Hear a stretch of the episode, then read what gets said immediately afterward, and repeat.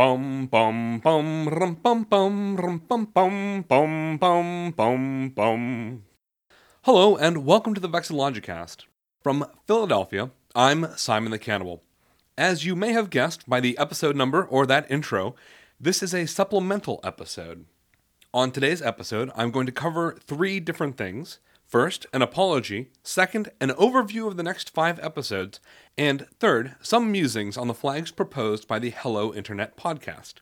Without further ado, I'd like to apologize for the delay in getting new episodes out. When I started the podcast last April, I was full of ideas and had plenty of time as we headed into the slow season at my work. Since then, I started hosting a board game night three Tuesdays a month, a nerd night one night a month, and other social commitments kept popping up. Somewhere around July, I started hitting a writer's block. I try to write a page every day. And September heralded the beginning of the busy season at work.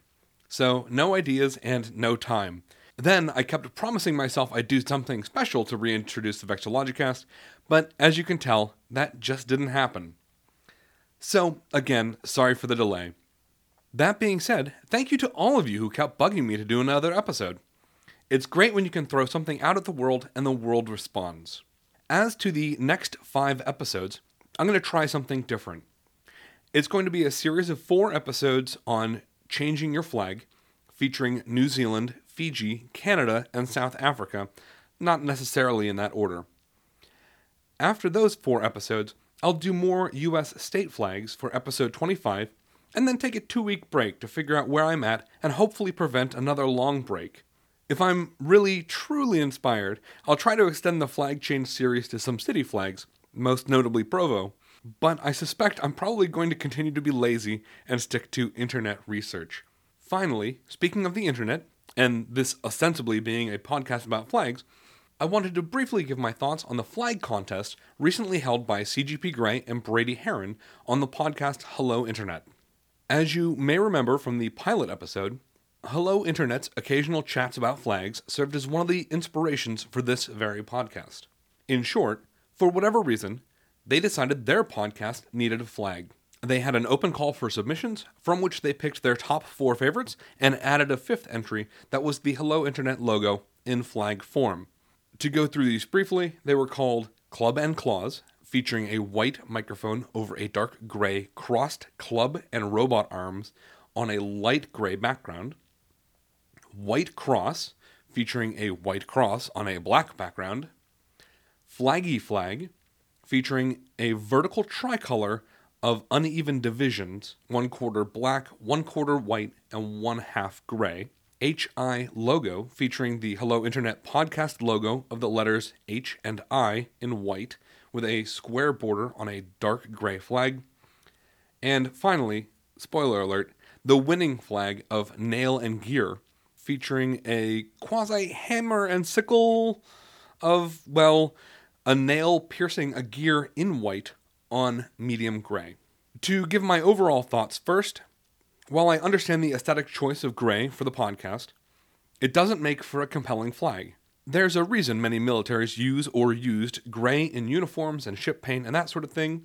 It blends in with the background, especially in twilight conditions. As a podcast logo, it's fine. It's on a little screen, it's lit up. As a piece of fabric, not so much. Also, I was sad that no flag played with variations in symbol or placement or dividing up the field, with the exception of Flaggy Flag on that last one. None of the flags worked with the idea of an American and an Australian living in the UK, and I would be interested in design elements that came from that as well. But I did want to run through what we were presented with. To start with more specific criticisms, Club and Claws is up for the first beating. This flag, again a gray seal on a gray background, was a surprise to see in the contest.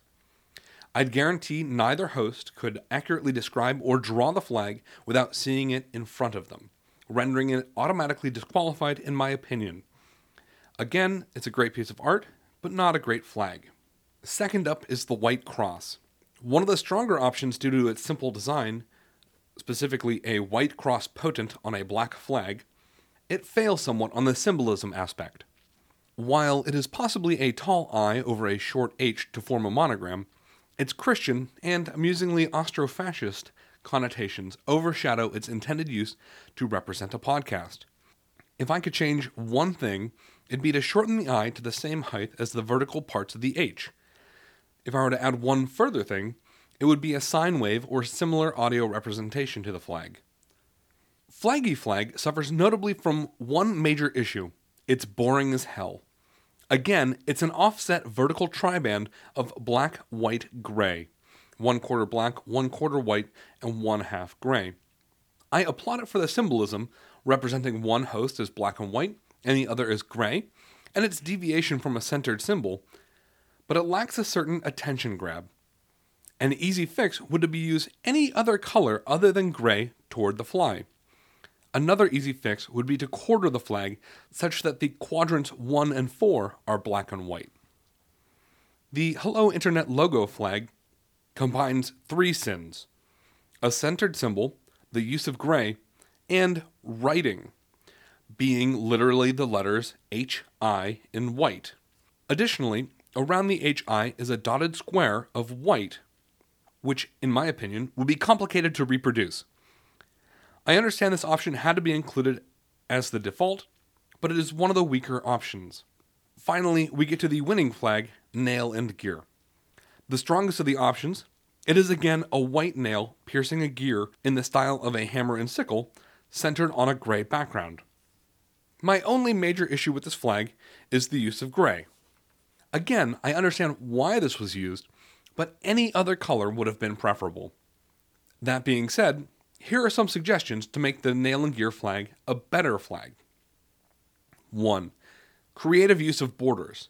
Put the symbol inside a gray diamond with white corners on the flag. Add white wolves' teeth around the border. Add black and white stripes at the top and bottom, a la Costa Rica. Just about anything other than a symbol on a gray flag. 2. Play with the placement of the symbol. Push it closer to the hoist. Put it in the canton and throw a diagonal line running from bottom left to top right. Make it a square flag. Anything other than a centered symbol in a rectangle. 3. Seriously, mess with the background. Stripes, checks, patterns, anything other than flat gray. Jeez. While I'm glad that this flag was the one that one of the five, I really wish that it had played with at least one of these changes. Whew. No. All right. Thanks again, as always, for listening, and thanks for putting up with my delay. Unless something crazy happens, I'll have a real episode out for you next week. As always, you can see images of these flags on vexillogicast.com. That is V E X I L L O G I C A S T.com. And I might actually throw up a couple of uh, MS Paint mock ups of what I think could have been done with the nail and gear flag.